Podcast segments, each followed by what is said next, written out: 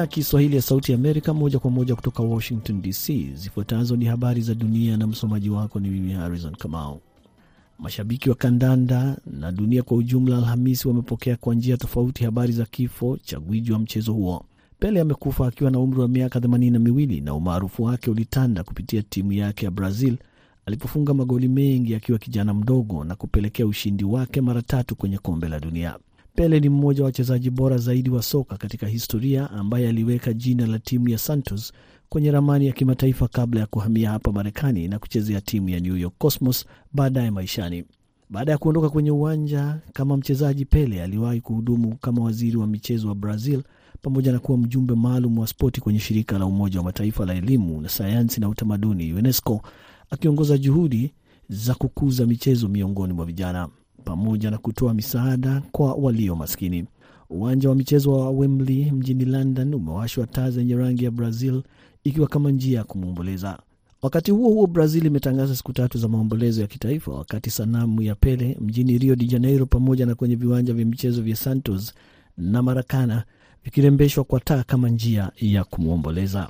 Kesi imeanza tena nchini Mali siku ya Ijumaa dhidi ya wanajeshi 46 wa Ivory Coast ambao kuzuliwa kwao kumezua mzozo wa kidiplomasia kati ya nchi zote mbili. Kesi yao ilifunguliwa katika mji mkuu wa Bamako siku ya Alhamisi na kabla ya tarehe ya mwisho iliyowekwa ya Januari mosi na viongozi wa Afrika Magharibi kwa Mali kuachilia huru wanajeshi hao au kukabiliwa na vikwazo. Wanajeshi 49 kutoka Ivory Coast walikamatwa baada ya kuwasili katika uwanja wa ndege wa Bamako Julai kumi. Wanajeshi watatu wote wanawake baadaye waliachiliwa huru. Wale waliosalia waliotajwa na utawala wa Mali kuwa mamluki walishtakiwa mwezi uliofuata kwa kutaka kuhujumu usalama wa taifa. Ivory Coast na Umoja wa Mataifa zinasema wanajeshi hao walisafirishwa kwa ndege ili kuchukua nafasi ya wenzao waliokuwa wanabidi kuondoka katika kikosi cha kulinda amani cha Umoja wa Mataifa nchini Mali. Unaendelea kusikiliza idhaa ya Kiswahili ya Sauti Amerika moja kwa moja kutoka hapa Washington DC kupitia 107.5 FM Nairobi, Kenya. Shirika la ndege la Southwest limeahidi kuwalipa abiria fidia kutokana na hasara walizopata kufuatia kusitishwa kwa safari za ndege kutokana na dhoruba kubwa ya msimu wa baridi hapa nchini Marekani. Shirika hilo linasema litagharamia gharama za vitu kama bili za hoteli na ukodishaji wa magari pamoja na kurejesha tiketi. Imeonywa kuwa kutakuwa na upungufu mkubwa katika mapato yake kutokana na hilo, lakini inasema ni mapema mno kuweka idadi sahihi katika hilo. Wakati mashirika mengine ya ndege Marekani yalirudi katika kurekebisha hali hiyo, shirika la ndege la Southwest lenye makao yake Dallas bado linataabika. Liliahirisha angalau safari elfu kumi na sita za ndege katika wiki iliyopita, ikiwa ni moja ya karibu asilimia 60 ya huduma zote siku ya Alhamisi, Disemba 29. Hali ya hewa mbaya alikuwa swala pekee kwa Southwest ambayo pia ilikiri matatizo ya teknolojia yaliyojitokeza kwenye kalenda za kazi kwa wafanyakazi wake. Mahakama moja nchini Myanmar inayotawaliwa na jeshi siku ya Ijumaa imemtia hatiani kiongozi aliyeondolewa madarakani Aung San Suu Kyi kwa ufisadi na kumhukumu kifungo cha miaka saba jela katika msururu wa kesi za jinai dhidi yake, afisa wa sheria amesema. Hatua hiyo ya mahakama inamwacha na jumla ya miaka 33 ya kutumikia kifungo gerezani kufuatia msururu wa mashtaka ya kisiasa tangu jeshi lilipoiangusha serikali yake iliyochaguliwa Februari 2021. Kesi hiyo iliyomalizika Ijumaa ilihusisha makosa matano chini ya sheria ya kupambana na rushwa na kufuatia hukumu ya awali kwa makosa mengine saba ya ufisadi ambayo kila moja adhabu yake ni kifungo cha hadi miaka kumi na mitano jela pamoja na faini kali. Sansuchi mwenye umri wa miaka 77 pia amepatikana na hatia ya makosa mengine kadhaa ikiwa ni pamoja na kuingiza na kumiliki mazungumzo ya walkitoki kinyume cha sheria, kukiuka vizuizi vya virusi vya korona, kukiuka sheria ya siri rasmi ya nchi, uchochezi na udanganyifu katika uchaguzi. Hizo zilikuwa habari za dunia kutoka Washington DC. Jina langu Harrison Kamau, napo kuandaa kabisa kujitayarisha kuingia kwenye kipindi cha Kwa Undani.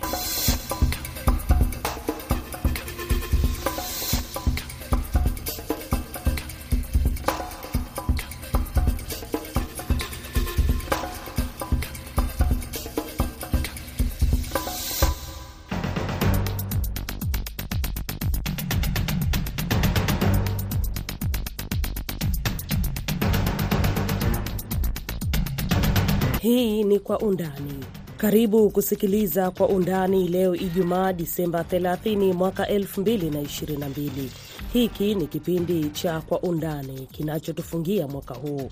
Katika jicho la kiuandishi, tutaangazia siasa zinavyochemka huko Kenya, mapigano yanayoendelea nchini DRC na pia kujiuzulu kwa mawaziri watatu katika serikali ya Chisekedi.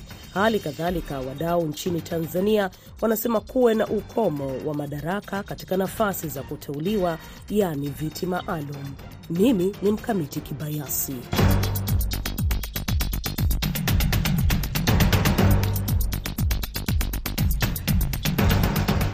Naam, tuanze kuangazia hili ambapo ulimwengu wa soka na mashabiki wa mchezo huo kote duniani ulipokea kwa masikitiko Alhamis kufuatia tangazo la kifo cha gwiji wa soka kutoka Brazil, Pele, ambaye amefariki kutokana na ugonjwa saratani akiwa na umri wa miaka 82, akichukuliwa kama mmoja wa wachezaji mahiri wa mpira wa miguu kwa wakati wote. Pele alitikisa kwenye michuano ya kombe la dunia kwa Brazil na katika michezo ya klabu pamoja na ziara za kimataifa na timu yake Santos, kabla ya kusaidia kuleta msisimuko wa mchezo wa soka kwa klabu ya soka ya kulipwa ya Marekani New York Cosmos. Katika maisha yake ya baada ya soka, Pele aliwahi kuwa waziri wa michezo wa Brazil na pia shirika la Umoja wa Mataifa la elimu, sayansi na utamaduni lilimteua kuwa bingwa wa michezo wa UNESCO kwa kile ilichosema ni dhamira yake bora ya kukuza michezo na kuwasaidia watoto wasiojiweza. Anakumbukwa vyema na dunia akiwa kijana aliyefunga mabao na kuiongoza timu yake ya taifa ya Brazil kutwaa mataji matatu ya kombe la dunia.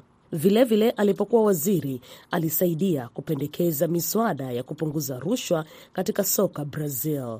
Pele alizaliwa Oktoba 23 mwaka 1940 nchini Brazil.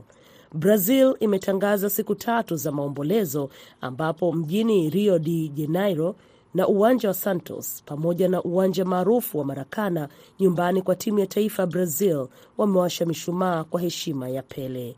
Rest in peace Pele.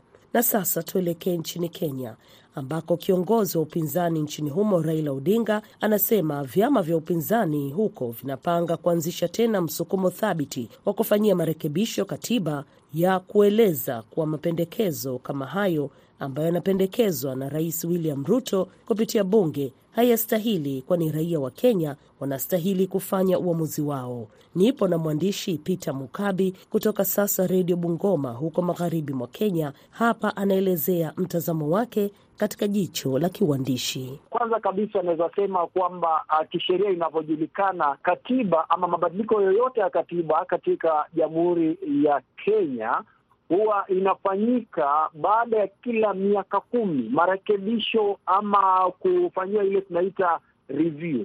Kwa hivyo uh, kama hapo awali tulivyojua, kulikuwepo na uh, mchakato wa BBI ambao ulipingwa zaidi na ambaye kwa sasa ni Rais William Ruto, wakati huu ukisukumwa na Raila Odinga na rais mstaafu kwa sasa ambaye ni uh, Uhuru Kenyatta ni kwamba muda ambao uh, kwa sasa anavyojipanga kisheria, kwanza kabisa tutasema yeye yuko sawa, manake tangu katiba hiyo izinduliwe na kukubalika kwamba itatumika ni miaka sasa kumi na miwili, manake ilikuwa ni mwaka elfu mbili na kumi. Na kwa sasa tunavyozungumza, mikakati ambayo ako nayo kwa sasa ni kwamba ni kujaribu kuokoa asasi za kisheria. Kwa mfano tuko hapa na mahakama ambayo inaonekana kwamba ni kama imepigwa kumbo na labda watu ambao wanajitakia mambo yao ama ma, ma, maslahi yao ya kibinafsi, na kwa hivyo basi anajaribu eh, kabla ya mwaka elfu mbili na ishirini na saba kufika sheria zikuwe zimebadilishwa badilishwa ama imefanyiwa marekebisho. Pia uh, tume ya uchaguzi nchini pia inaonekana ni kana kwamba imetekwa nyara na huenda ikakosa kutekeleza wajibu wake vile ambavyo inahitajika elfu mbili na ishirini na saba. Peter, baada ya matamshi na kauli hii kutoka kwa kiongozi wa upinzani Raila Odinga, katika jicho la kiuandishi, inatoa picha au taswira gani katika uongozi wa Rais William Ruto ambaye ndiyo kwanza ameingia madarakani? Iwapo bwana William Ruto ambaye ni rais e, mambo haya ama mawimbi haya ya mabadiliko ama mageuzi yatamsukuma, basi kuna uwezekano wa yeye kujisahau kutekeleza wajibu wake ama majukumu yake na na manifesto yake, tekeleza wajibu wake kama rais wa, wa nchi, kwa sababu nchi lazima iende mbele, miradi mbalimbali iweze kutekelezwa. Kwa hivyo, iwapo atazubaa kidogo, kuna uwezekano akamalizia kama uh, Uhuru Kenyatta alivyomalizia katika awamu yake ya mwisho. Lakini sasa kwa bwana Ruto itakuwa ni awamu yake hii ya kwanza. Kwa hivyo asipojichunga akajiweka kwa kuwaza ama kuangalia kenye Raila Odinga anakifanya, basi uwezekano wa yeye kutekeleza wajibu wake huenda ikakuwa ngumu sana sana sana, manake vitu vingi vinaweza kusimama, haswa amewaambia Wakenya mambo mengi ambayo atawatekelezea matekelezo yake huenda yakakwama iwapo atamsikiliza ama ata macho yake na mawazo yake yataangazia kwa upande wa Raila Odinga. Kwa hivyo itafaa yeye akuwe focus na angalie mbele. Kwa hivyo tutarajie kwamba kuna vitu vitakwama. Tuangazie na katika upande mwingine uh, yale yanayoendelea nchini Kenya ni kwamba madaktari inaonekana wapo katika mazungumzo ya dharura ili kuweza kusitisha nia yao ya dhati ya kufanya mgomo uh, katika serikali ya Rais William Ruto. Uh, kwanza kabisa wacha tuseme uh, kama kuna eneo ambalo ni muhimu zaidi uh, serikali kuangazia sana ni afya ya mtu ambayo inachungwa na hawa madaktari, na ya pili ni elimu ambayo ikikwama kidogo, vitu vingi pia huwa vinakwama, kwa sababu hapa tunaangazia kuongeza mtu akili na mambo mengine muhimu, lakini wacha tuangalie hii ya afya ya mtu. Mara nyingi tumeona migomo hii ikifanyika katika kila serikali ambayo imewahi kuwepo. Kwa hivyo, iwapo William Ruto atagundua haya mapema, ni heri awasikilize, aketi nao kwanza. Yeye akitaka vizuri, ni vyema yeye mwenyewe awaite kibinafsi, alafu awazungumzie, awaambie hali vile ilivyo nchini na kitu ambacho anapanga anaweza kuwafanyia, kwa sababu wao ndio inafaa wakuwe kama first priority. Kwa hivyo naweza sema kwamba kitu cha kwanza, yule ambaye anaingia wasiwasi huwa ni mwananchi. Je, wananchi wenyewe wana, wanaelezeaje kuhusiana na mgomo huu? Kwamba je, wanaona kwamba madaktari wanachofanyiwa ni sahihi au kile madaktari wanachokifanya ni sahihi kwa mwananchi wa kawaida? Wacha niseme hivi, kwa mwananchi tuelewe ya kwamba huyu daktari, kitu cha kwanza, yeye pia ni mzazi yeye pia labda ana familia, yeye pia ana watu wanamtegemea, anahitaji mambo mawili matatu. Sio kwamba anataka ama ana ana ile demand ambayo ni ya self interest. Kwa hivyo uh, wananchi kwa upande mwingine wanaunga mkono hawa madaktari, maanake unapata kwamba wananchi wengi Kenya hii kwa sasa, wacha wacha nikuambie sasa vile inavyokaa saa hizi, kulingana na vile ambavyo nimetembea na kuchunguza kwamba wengi wameanza kuingilia ile uh, tiba ambayo bila shaka zinatoka katika hospitali za kibinafsi. Maanake kuna maajabu ambayo huwa inaendelea katika mahospitali ya kiserikali. Unapata kwamba madaktari wapo, lakini madawa kwa hivyo unapata kwamba madaktari eh, madaktari wakisha kukutibu hata wanakuambia basi wewe enda katika uh, chemist fulani ama katika pharmacy fulani ukanunue dawa kule, ambayo wengi wao hawa pia wanazimiliki wana kule nje. Unaona, sasa unapata kwamba we, wengi wanaamua kubadilika hivyo. Kwa hivyo pakubwa pia wanaangalia, unaona kweli huyu daktari anafanya kazi labda masaa ishirini na nne anafanya kazi ya dharura, lakini ha, ha, hapewi ile kitu ambacho itamkidhiri ama ita, itamsaidia katika maisha yake labda ya kukidhi familia yake na kadhalika na kadhalika. Kwa hivyo eh, wananchi kwa upande mwingine tutasema kwamba nusu wanaunga mkono, lakini pia upande mwingine wanaangalia, je, wanaathiri wao wananchi pia kivipi? Lakini pakubwa wanalaumu nani? Wanalaumu serikali kwa kutozingatia ile ambayo tunasema kwamba ile memorandum of understanding Huoni kwamba pengine ni mapema mno kwa madaktari kutoa tamko hili kwamba watafanya mgomo iwapo maslahi yao hayatazingatiwa, ukizingatia kwamba ndio serikali mpya imeingia madarakani, bado haijajipanga vyema na pengine wana, wana, wana sera nzuri za kuweza uh, kumnufaisha daktari uh, katika maisha yanayoendana na hali iliyopo hivi sasa? Nimekuja kugundua kitu kimoja kwamba Uh, katika maeneo mengi yake uh, ya, ya, ya, ama idara mbalimbali unapata kwamba yanapitia katika mateso fulani fulani, na inaonekana kwamba inasababishwa na serikali ambayo iko mamlakani. Kwa hivyo sidhani kama hii inafaa ikuwe excuse ama njia ya kutumia ama chambo cha kutumia kuambia kwamba ati oh, sisi ni ndio serikali tumeingia mamlakani lakini sasa kwa sababu ya siasa imeingia katika kila kona ya idara mbalimbali ama asasi mbalimbali, unapata kwamba hawa wa madaktari pia wanachunguza, wanaangalia hawa wameingia serikalini, ni mambo gani kufikia sasa wamewahi fanya. Unapata kwamba safari ndio imekuwa nyingi, labda unapata rais ako na ujumbe wake ya watu karibu mia mbili wanaenda mahali fulani, hela ambazo zinatumika ni hela ambazo iwapo hii safari na hawa wananchi na hawa mawaziri na ujumbe ungepunguzwa, basi ingekuwa rahisi. Huyu daktari hawezi aka, akaona mbaya, ah, serikali angalau kuna kitu inafanya. Shukrani sana Peter Mukabi, mwandishi na mtangazaji kutoka Sasa Redio Bungoma huko magharibi mwa Kenya. Tuelekee Jamhuri ya Kidemokrasia ya Kongo ambako wiki hii mawaziri watatu kutoka wizara ya uchukuzi, mipango na naibu waziri wa afya wamejiuzulu katika utawala wa Rais Felix Tshisekedi na kujiunga na kiongozi wa upinzani Moise Katumbi ambaye ametangaza nia ya kuwania urais katika uchaguzi mkuu wa mwaka 2023 huko DRC.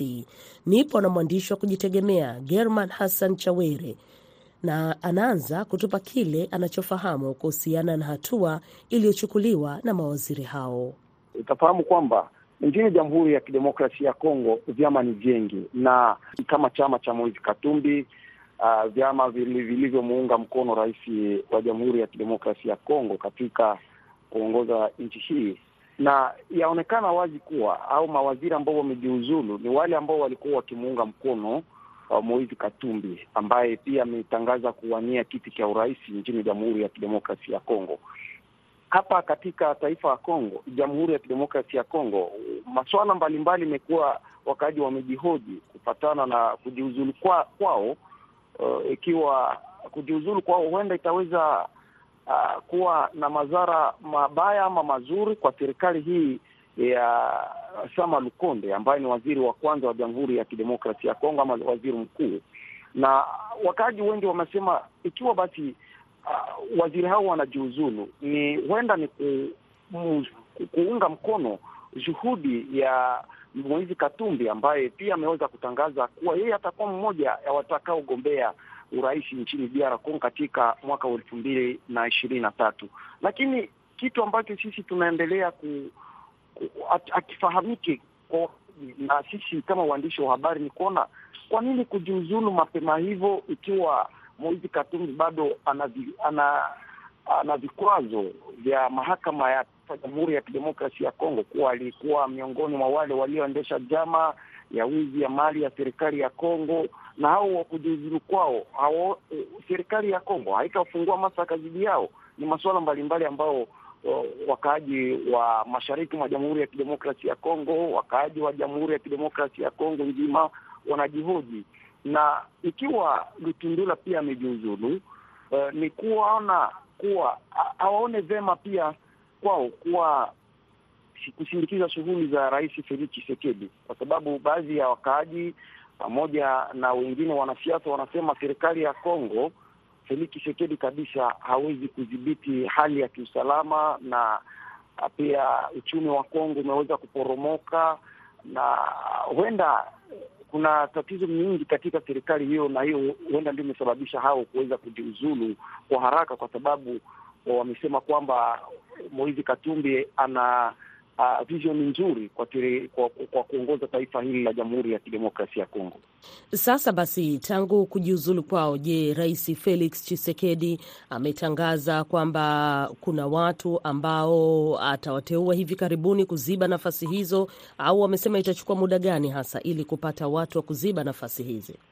Unajua, muda huo hakuna lolote ambao rais wa Kongo ametamka, lakini kuna uh, viwanda mbalimbali vya mawasiliano ambavyo vimekuwa vikitangaza kwamba huenda kutaendeshwa na mabadiliko makubwa katika uongozi wa serikali ya Kongo kwa sababu hao wamejiuzulu, na wamesema kwamba watu ambao wanaonekana kuwa katika njia mbaya wataweza pia kufukuzwa katika serikali hiyo na kuweza kuwateua wapya ambao wataambatana na nia ya rais wa Jamhuri ya Kidemokrasia ya Kongo. Ni yale ambayo inazunguka kwenye viwanda vya mawasiliano hapa katika taifa hili ambalo limekuwa na msukosuko nyingi ya ukosefu wa kiusalama na vitu kadhaa ambavyo haviendeki katika serikali ya Jamhuri ya Kidemokrasia ya Kongo, na watu wengi kabisa wamelaumu kuwa serikali imeshindwa, na hao waziri pia wamesema kwamba waweze wakasindikiza Felix kulingana kuwa kuna hali isiyokuwa ya kawaida na hali ambayo imezorofeka kabisa katika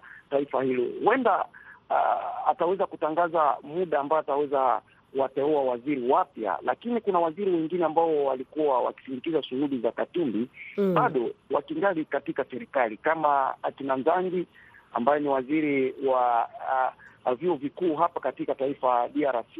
Bado yeye hajatangaza nia yake ya kujiuzulu. Tuone kipi kitakachojitokeza wakati taasisi bado zinaendelea kuzunguka.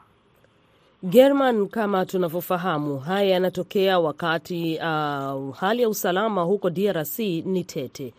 Hali iko vipi kati ya waasi wa M23 na jeshi la Kongo ambalo linasaidiwa na vikosi vya kutoka eneo la ukanda wa Afrika Mashariki? Ni kusema hali hapa mashariki mwa Kongo, hali yaendelea kuwa mbaya zaidi, hata kama waasi wa M23 walisema kwamba wanaacha uh, wanajiuzulu katika mji mdogo wa Kibumba, lakini hiyo kabisa sio haki kwa sababu kuna eneo moja ambayo vikosi uh, vya East Africa Community EAC inabaki kama huko Trois Antennes, ni huko ndipo wanapatikana na maeneo mengine, lakini kuna maeneo mengine ambayo ambavyo waasi wa M ishirini na tatu wabaki bado wa, wa, wa, waonekana huko na wana wanajitawala katika visa vya ukiukaji wa haki wa binadamu wakati kuna baadhi ya wakaaji ambao bado wanaendelea kuchapwa fimbo na waasi wa M ishirini na tatu. Na muda huo kuna pia vitu mbalimbali ambavyo wakati walijiuzulu huku, utafahamu kuwa walipora pia na duka za wakaaji, nyumba za wakaaji, na kwa sasa kujiuzulu kwao walielekea eneo ya wilaya ya Saki. Aa, na kwa mtazamo wangu naona kwamba walikuwa na nia ya kudhibiti mji mdogo wa Kichanga unaopatikana katika wilaya ya Sake. Sake ni kijiji kinachopatikana takriban kilomita ishirini na tano na mji wa Goma, na huko walikutana na majeshi ya taifa ya Jamhuri ya Kidemokrasia ya Kongo, na huku kulikuwa mapambano makali, na wao wao kama wanajisifia katika katika kutangaza habari e, wamesema kuwa uh, wao kila mara wakuwa wakipigana vita ya media, na wakati viongozi wa serikali hasa sana jeshi la taifa Jamhuri ya Kidemokrasia ya Kongo ilipofika eneo eneo hiyo ya Karega huku pamoja na eneo moja ambao Kichanga, ilionekana wazi kuwa waasi wa M ishirini na tatu bado wanaendelea kuchokoza serikali ya Jamhuri ya Kidemokrasia ya Kongo kupitia vitendo vyao mashambulizi dhidi ya ngome ya majeshi eneo ya huko ya wilaya ya wilaya ya huko Masisi, na hiyo imesababisha wakaaji wengi kuhama makao yao na wengine kuelekea eneo ya Sake ambako wanahisia kama kuna usalama mdogo. Na mbali na haya, kuna makundi mengine pia uh, ambao imejitangaza kuwa wazalendo wanaopigania uhuru wa taifa Jamhuri ya Kidemokrasia ya Kongo ambao bado wanaendelea kuchuana na waasi wa M ishirini na tatu. Ni kusema mapambano kati ya waasi wa ishirini na tatu na serikali ya Kongo bado inaendelea, hawajasitisha vita.